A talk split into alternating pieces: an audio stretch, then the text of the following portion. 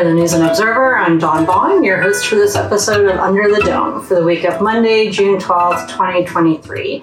I'm here today in the office of Senator Todd Johnson. Johnson's a Republican from Union County. He runs his family's insurance company and owns the cigar shop. Thanks for doing this. Thanks for letting me be with you today. So we'll talk about policy and fun stuff and farming and cigars and maybe history and military. We'll see what we can cram into about uh, 20 minutes or so. Um, we'll start with policy first, I guess. Um, so the budget is coming out in the next couple of weeks, the final budget. You are on that committee. Um, what day and what's in? What day? So, so you want me to tell you exactly what's in it and what day it's going to come? You know, I heard someone say earlier today, know, you're doing an interview with Dawn today. I said, yeah. He said, well, she probably knows that budget better than you do. So be prepared. Uh, but with the, you know, the process has been so different than last year because last year we had all this federal COVID money coming down. And so this year the state's doing pretty good on, on, on revenues. Um, but a lot of it's one-time money, and so we've seen the economic forecast of what to expect. So trying to find that strike that balance between being re- responsible but also addressing the needs of the state. Um, another member once told me, he said, it's a lot easier to budget when you don't have any money. And these are folks that have been around back in the days when we were, were broke and, and, didn't have the funds. So um, it's been an interesting process, different than last uh, the last budget we worked on.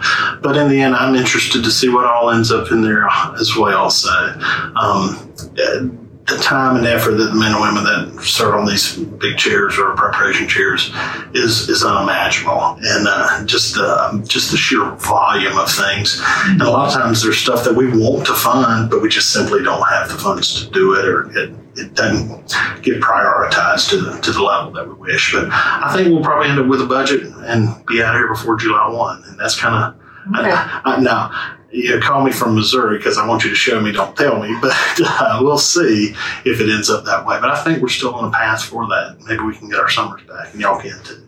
Senator uh, Berger is a bit optimistic about, you know, before, well before the end of the fiscal year, well before it could just mean, mean you know, several hours before sure. the start of the fiscal year or um, or a few days. But uh, he was telling, we're, we're recording this on on Thursday. Uh, people will be listening to this on Monday. But as of Thursday, um, reporters talked to, to Berger after the session. He said that kind of what's being sorted out now is taxes and how much to keep in reserves and where. That seems a lot less controversial than, than maybe the reserves is less controversial, not as much taxes, I guess. Um, but he won't tell us, of course, but he said that House and Senate have more or less come to an agreement on what the raises are going to be. Do you think that's a bigger deal this year because of the uh, the state employee shortages, teacher shortages, just the people's morale and wanting? Um, you know, more money from the legislature. Sure, I, th- I think raises are important every year because this this is how our state employees and teachers feed their families, and so we get into this push pull with we want to we would love to give as much as we possibly can without getting back into situations back in the 2008s and 9s where we're laying folks off and hiring freezes and all that. So trying to, again, strike that balance where we can uh, sustain that. And so, you know, with the Senate budget, it had lower raises, and uh, the House budget had higher raises. And those are just one in steps one and two in a three step process. So a lot of folks tend to get upset about that. But if you kind of understand how the process has work, since well before I got here. Um, it, it, usually ends up somewhere in the middle, and uh, who knows what this ca- in this case where it'll end up. But um, typically with raises, that's going to be more of the big chairs kind of hash that out, and if they can't figure it out, then it gets kicked to the corners, and and the speaker and the uh, pro tem will uh, get that figured out. But I expect that um, there's a there's a push within both chambers to try to help help our state employees and our teachers out as much as possible. So probably probably closer to what the House wants. And the Senate is known for lowballing raises. Yeah. I mean, it's just what they do, right? Unfortunately, I don't get to make the call on that. Uh, I would like to see something more toward the House position, but I'm one of 50, so I don't get to make the call. Well, one of 30 that have most of the power, right? So. Well, we, we do try, we try to not uh, operate in a one of 30 mentality. Mm-hmm. We really try to operate in a one of 50 mentality. Well, let's talk about one of the um, not in the 30 or not in the Senate this year, since we're talking about legislation. Uh, you sponsored a bill named for uh, former Democratic Senator Kirk, Kirk deViere. Why'd you Why'd you name it for him? What's the bill? I had an opportunity to serve with Kirk for for four years, and we came in together um, immediately right out the gate. We we just hit it off, and he, he's been a good friend. We don't agree on a whole lot of stuff, but in the end, veterans and their service and their families is, is very important. I don't think that's a partisan issue. And I saw that, you know, over the four years that Senator deViere was here, he worked diligently to try to get some certain legislation passed. And so even though he's no longer in the Senate, I wanted to continue to work on what he had worked on for four years. And I thought no better way to, to honor the work that he had already put in, the heavy lifting that he had put in, than to go ahead and name the bill after him, which, you know, it's still eligible and we're going to keep pushing to try to get it, try to get it heard in finance because I think it's, it's uh, been referred to finance. I got excited, but, uh, to shake it loose from rules, but in the end, we'll, we'll have to get it moving in finance. So I'll, I'll go have to rattle those cages down there in the finance Right. see if we can get heard. Uh, so speaking of, of bill names, you and Senator Vickie Sawyer last legislative session were known for some pretty pretty good bill names. It caught reporters' attention anyway. We're like, oh, what is this about? Um, now we didn't really see that as much this session, except for one called "Incentivize Space Spirits," which is not about um, alien ghosts, I guess. That's right. Yeah, so it was, um, you know, in last last session was my second term, and you're trying to kind of find your way, and you're trying to kind of figure out a way for your bills to get recognized and get some momentum behind it. So when you come up with crazy names, I'm not going to even repeat it again because that's old news. But when you come up with those names, people start talking about it. And, you know, it doesn't matter if it's positive or negative. As long as they're talking about it, it stays on people's minds. And so this time, we've just tried, been working under such a condensed schedule and trying to get, you know, get legislators their summers back. Just not as m- much more effort was put into the meat of the policy instead of the short titles. So, You can still have a meaty policy with a with a short title. yeah, that's true. That's that's true. But so I'd say Senator deViere's bill is uh, Yeah. short title is probably the only one where we kind of got outside the lines a little bit. But I think you know that was well worth it. Well, let's talk about how you got into politics. And behind us, for those that have seen the video version of this, this is your dad, elect Richard H. Johnson, and see Senate. So, um, talk about your family's interest in politics, and then, of course, you were in local government. Sure. So my dad uh, ran for the North Carolina Senate in 1982. I was four years old at the time, and so um, he'd come up a little bit short. And then he uh, actually served in, the Anson County Board of Education for 28 years. And so being around just local politics and then some state politics with that. Um, there's just always been a desire to serve, and uh, Dad's always been very philanthropic. He's uh, worked in local local boards and all these things. Just always been very involved, and that's how we were raised, were to be involved. And so I remember in 2010, um, the county commissions in Union County, where I where I've lived for 20 plus years, someone reached out to me and said, "Hey, you need to consider running for county commission." And so the first person I called, obviously, is my hero, my dad. And I said, Dad, I'm thinking about doing this. He he retired from politics at that point in time. And I said, What do you think I should do? And he said, Son, you do it. You do a phenomenal job. You got a good head on your shoulders. Make me one promise. I said, Okay, what's that? Mm-hmm. He said, Don't govern based on reelection don't worry about reelection. Just do what's right for the people you serve. So I do still try to do that today. Uh, also, um, we've always traveled with uh, going to historical battle sites, and, and history's just been so important. You know, history and politics kind of go together.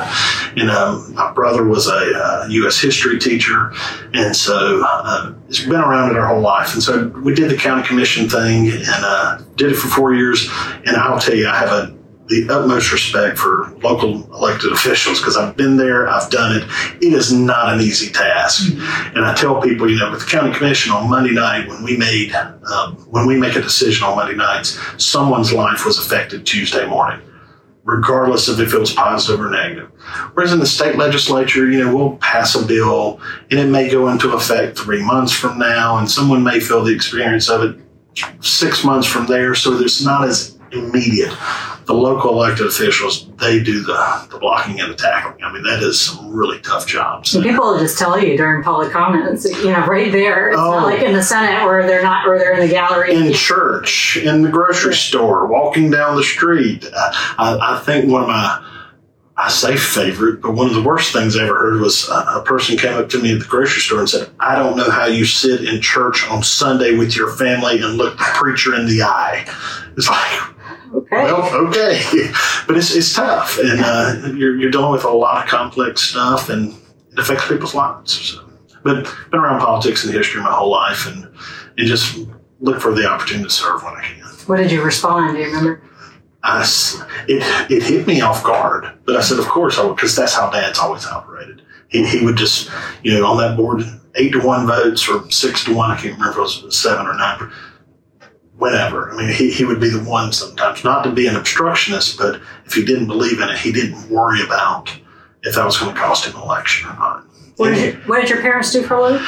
So my dad was a farmer for years, and um, and so then uh, after in '96 he closed his farm and then went you know, full time in the insurance. And so then my mother was a banker for 30 or 25 years, and then she kept, now works in the agency. So my parents are 81 and 80 and still work in the insurance office every day. I'm sure she has thoughts on appropriation. Um, I'm sure she does.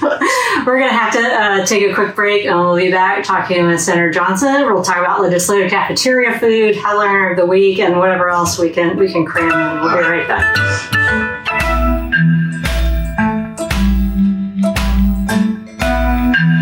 You're listening to Under the Dome. I'm News and Observer State Capitol Bureau Chief Dawn Vaughan here with Senator Todd Johnson, a Union County Republican. We've talked about policy, about uh, you growing up. Let's talk a little bit more about that. Your dad ran Winn Dixie's at one point, or Winn Dixie, is that right? And then also, t- let's talk about farming. Sure. So dad was a um, worked for the Winn-Dixie Corporation. He was the guy that they would bring in to a struggling store in some part of the, the region. So I, I, the last one that I think he was at was in Sanford, North Carolina. That was before I was born. But he would be the guy that would come in, run them for one year, and then go on to the next. And so he's uh, he has seen a lot over the over his time with that. But it also taught him how to work with people and to, to work with employees and listen to employees. And so he's, he's helped train me with that. And so you can still see, see those uh, habits and, and see those actions in the work he does today. Cause he's 81 and still Mhm. works every day. So My dad um, only just recently retired in the past month or two, and he also just turned 80. So Awesome. uh, you and I have like a fair amount of things in common, in- including our uh, love of history, which we were talking about before we started recording this podcast. We could probably do an all an all history podcast. Uh, but my tell- colleagues would tell you that I would be down with that anytime. Sometimes they start rolling their eyes when I start talking about history. coming soon under the Dome History Edition, 50,000 uh, segments podcast. Uh, so um, let's talk about. There's so much that, that I could, and we'll circle back to history another time, I think. Um, but let's move on before we get to our headliners of the week. What I ask all the lawmakers in the building is, what do you get for lunch in the or breakfast, I guess, in the legislative cafeteria, or since a lot of these that we've done in, um, in lawmaker offices were in the LOB, which has its own hybrid snack bar cafeteria. So, what uh, what do you get? So this is a little open ended because I was hoping you'd say, "What's my favorite thing?" Okay, eat?" what's your favorite? Okay, what's my favorite thing? So I was thinking of all the delicious treats that they serve at the legislative cafeteria. And the one thing I could finally determine that I actually enjoyed eating is the mixed fruit jelly.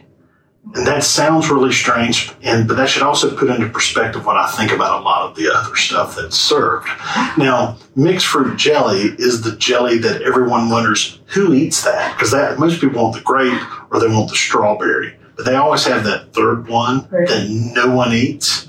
And who eats that? Well, I'm the guy that eats that. So, so Christy, who is um, she she's the lady who serves in the legislative the legislators dining area, Mhm. and she's out there. She takes great care of us, but she always makes sure that I have a little jar of mixed fruit jelly there. So I'll get a little biscuit or a roll, and I'll put that mixed fruit. That's my favorite cafeteria item. Like, is it like Jello? It's just it's in the same packs as grape and strawberry, but this one is mixed fruit, and Oh, no one okay. eats. I oh, just regular jelly. Regular the flavor jelly. is mixed fruit. The flavor is mixed fruit, I've never seen favorite. that before. Yeah, it's really really good. A legislative cafeteria exclusive. The, And uh, I know where they keep it, and it's, it's hidden, and I know where they hide it at. So if you want to know, Okay. come see. me. it's sort of like if you get the honey mustard in the snack bar, like you have to ask for it, and Oh. it's in the fridge, and it does cost sixty cents extra. I Oh, think yeah. so. Well, and they're still losing money on the cafeteria. I mean, it's taxpayer subsidized food. That's it's correct. a pretty good deal, I It think. is. You know, for Only place that fish, chicken, beef, and pork all taste the same. no, I'm sorry, I shouldn't say that. They work hard. we all we all love the cafeteria, even though it's um, yeah. It, I mean, it's cafeteria food, Sure. so we'll get um, yeah. Oh, shout out to K and W, which used to be in the Village District in Raleigh, that uh, isn't around anymore. So at least we have the legislative cafeteria for our cafeteria needs. All right, let's move on to our picks for headliner of the week. Um, yours is more newsy and something we haven't mentioned yet, so you go first. It's got to be sports betting um, coming to North Carolina. It's uh, it's you know, folks who are on diff- different sides of the issue. It's been a, it's actually been pretty bipartisan in its support and bipartisan in its you know folks that are against it. And so uh, it's it's going to be new and different for North Carolina. But in the end, I'm excited to see what happens. Um, I think the bill sponsors did a phenomenal job in trying to craft it to where there's protections in place for the consumers, but also that the state can uh, get some proceeds to, to address other needs of the state. I will note that the Senate usually, we were talking earlier about, you know, the Senate has the lower raises and the House has the higher raises, and then the, Senate wants to cut taxes more than the House, but the Senate wanted a higher tax on sports betting, which is the final number was 18%, which is still pretty low compared to, was it New York or something, has like four times as much as that. or I can't use New York as an example for There are a lot more sports there. Maybe there's a lot more gambling there. So, lot more taxes there Um, in general. so what? Uh, what's your? Um, I guess it's a different question on sports. Who you think would win, and be worth betting on, versus who you root for. So, who are your uh, who are your North Carolina teams? uh, Chapel Hill grad, so I'm a Tar Heel through and through. I like the Panthers, but I like the 2015 Panthers, the one where we could have a enjoy watching them go to the Super Bowl. It's been tough watching them the last few years, but I'm excited to see what some of the changes they've made. And of course, the Hurricanes. We, we, we this was the year, and we had it, uh, and then we just kind of ran into the buzzsaw when we. when We played Florida, but in the end, I enjoy watching. We, we're just blessed in North Carolina have great sports and um, college, professional, and I even love minor league baseball too. It's fun to go to. Do you like the Bulls? Who's your team? Um, Charlotte Knights because I Oh, live down that way, so it's easier for me to go over there. Have you ever heard of this baseball team that you were talking about jelly on biscuits? They're called the Montgomery Biscuits. Oh, I haven't, but I'm sure I would be a fan of them. I I, like biscuits. I assume it's me too. I assume it's Montgomery, Alabama. I don't even know. I just saw I saw that there was a baseball team called the Biscuits, and I followed them on Twitter because their logo, their mascot, is literally a biscuit. wow, So I have to check them out. I'm like, okay, I'm on board with this. So. All right, my uh, my pick for headliner of the week is also newsy, but it kind of ties into history that we touched on a little bit. Maybe on another episode we'll talk more about that. And uh, uh, Senator Johnson and I were talking about our, our interest in uh, military history too and different wars. So anyway, my headliner of the week is Fort Liberty, also known as Fort Bragg, which had its official name change this year. Um, as we're recording this on Thursday, President Biden is coming down um, to check it out. And I guess this has been in the, wor- in the works of the DoD for at least the past year or whatever. Um, so Fort Bragg for me was my best childhood memories. I lived there in first and second grade. My dad was stationed there. Um, he was in JSOC at Fort Bragg, and his dad um, was also um, stationed at Fort Bragg in military intelligence. My parents got married in the chapel at Fort Bragg. But anyway, it's all Fort Liberty now, which is great. No one's ever going to say, I don't like Liberty. Let's change the name. That's some people criticize that it wasn't named after, you know, a variety of other people. But again, no one's ever going to say, not Fort Liberty anymore because I, I think we all agree we like we like I think we agree. I think that's fair. So, all right. Well, thanks so much for being on. We'll talk um, only about history next time or, or something I'm looking else. forward to that. or uh, or mixed fruit mixed fruit jelly. Hey, go try some mixed fruit jelly. I'm telling you, it'll change your life. All right, I'm Dawn Vaughan uh, with Senator Johnson for the News and Observer. Thanks for listening, and we'll talk to you next time.